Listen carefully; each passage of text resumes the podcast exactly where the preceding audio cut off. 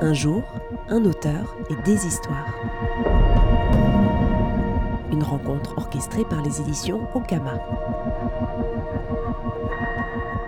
Je suis Laurent Feutz et j'ai contribué à l'ouvrage Léa. Comment est venue ton envie d'écrire?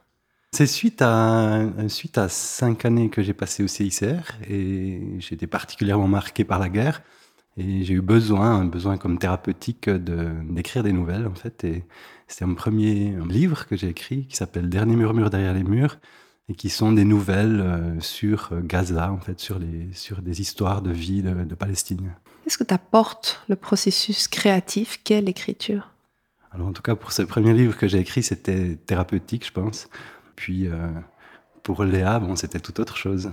Quelle expérience est-ce que tu as vécue dans l'écriture de Léa? Ce qui m'a le plus attiré au début, c'était cette espèce de conjonction d'auteurs et cette nécessité d'aller vite, en fait, de, ouais, de coordonner entre, entre les différents auteurs et d'être assez spontané, euh, tout en respectant ce que les autres avaient fait au préalable. Comment est-ce que le processus collectif d'écriture s'est mis en place? Il y avait un premier chapitre qui était, qui était écrit par Catherine Roland, et puis ensuite on a reçu un canevas, et chaque, chaque auteur devait respecter ce canevas, et avait quand même pas passablement de créativité à disposition, mais tout en, tout en respectant ce que les autres avaient fait avant. Je pense que ceux qui passaient au début, c'était un petit peu plus facile, et pour ceux qui étaient vers la fin, il fallait tenir compte de tout ce que les autres avaient écrit, et c'était pas toujours évident.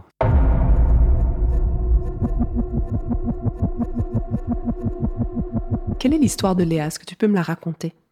Bon, Léa, c'est une jeune fille bretonne et qui a perdu son père en mer. Elle se retrouve projetée dans un monde incroyable. oui, avec un...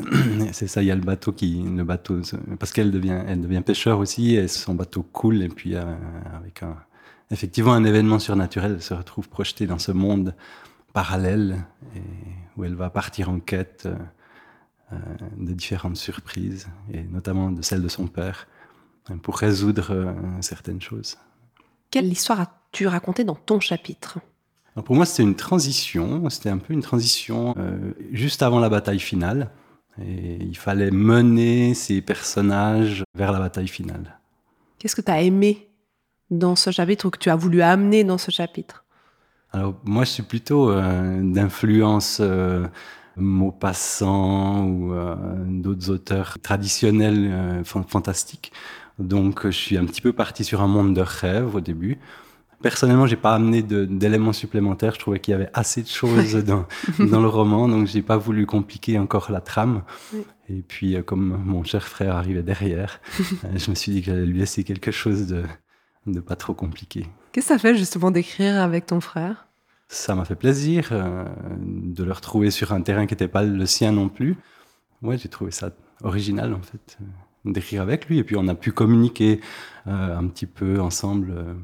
Enfin, lui m'a dit ce qu'il voulait aussi un petit peu, et, moi j'ai essayé de mener ma trame, si on veut, pour, pour arriver à ce qu'il voulait lui. Comment est-ce qu'on arrive à trouver sa propre voix dans un exercice qui est collectif où effectivement bah, il y a tant de chapitres avant pour ne pas se laisser totalement influencer par ce qui aura déjà été fait Je pense que c'est peut-être au travers du style, en fait. Et euh, moi, j'ai essayé d'avoir un style propre, enfin, celui qui est le mien, en tout cas celui que je suis en train de développer. Et c'est quoi ton style?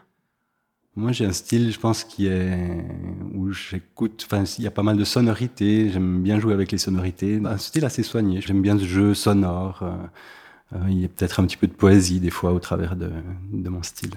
Que permet le genre fantastique ou fantasy que d'autres genres ne permettent pas? Tu parlais des nouvelles que tu écrivais euh, euh, tout à l'heure, donc ils sont vraiment d'un style plus réaliste peut-être? Ce qui m'a plu, c'est que c'est une, vraie évasion. En fait, on part dans, ce monde complètement féerique euh, et on part, on, voyage vraiment complètement. On sort, on sort du réel et on part dans, ce monde pour, s'en imprégner et pour pouvoir le rendre ou continuer cette histoire et continuer à s'évader.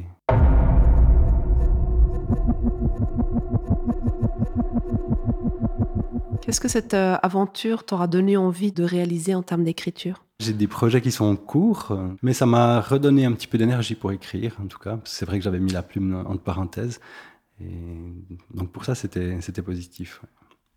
Et puis aussi rencontrer des autres auteurs. Et, ben, je suis content d'être là aujourd'hui. Bah oui, ça. on est là. Ça fait plaisir. C'est vrai, on s'était jamais vu en vrai. À quoi est-ce que tu rêves pour la suite? Ben, je pense que moi j'ai besoin de partager plutôt le, quotidien de la vie des gens, d'être proche des gens qu'on ne voit pas forcément, les gens qui font la société mais qui sont souvent dissimulés. Et moi c'est ces gens-là qui me touchent et c'est de ces gens-là dont j'ai envie de parler en fait. Donc j'ai deux projets et un, c'est plutôt un personnage un peu loser comme ça qu'on qu'on voit pas mais qui va grandir au travers d'un voyage. Et puis l'autre c'est sur des des histoires de réfugiés en fait qui vont qui vont partir euh, depuis presque la Chine et puis comment traverser enfin, les pays en guerre jusqu'à venir en Europe. Merci Laurent. C'était Un jour, un auteur et des histoires. Un podcast des éditions Okama.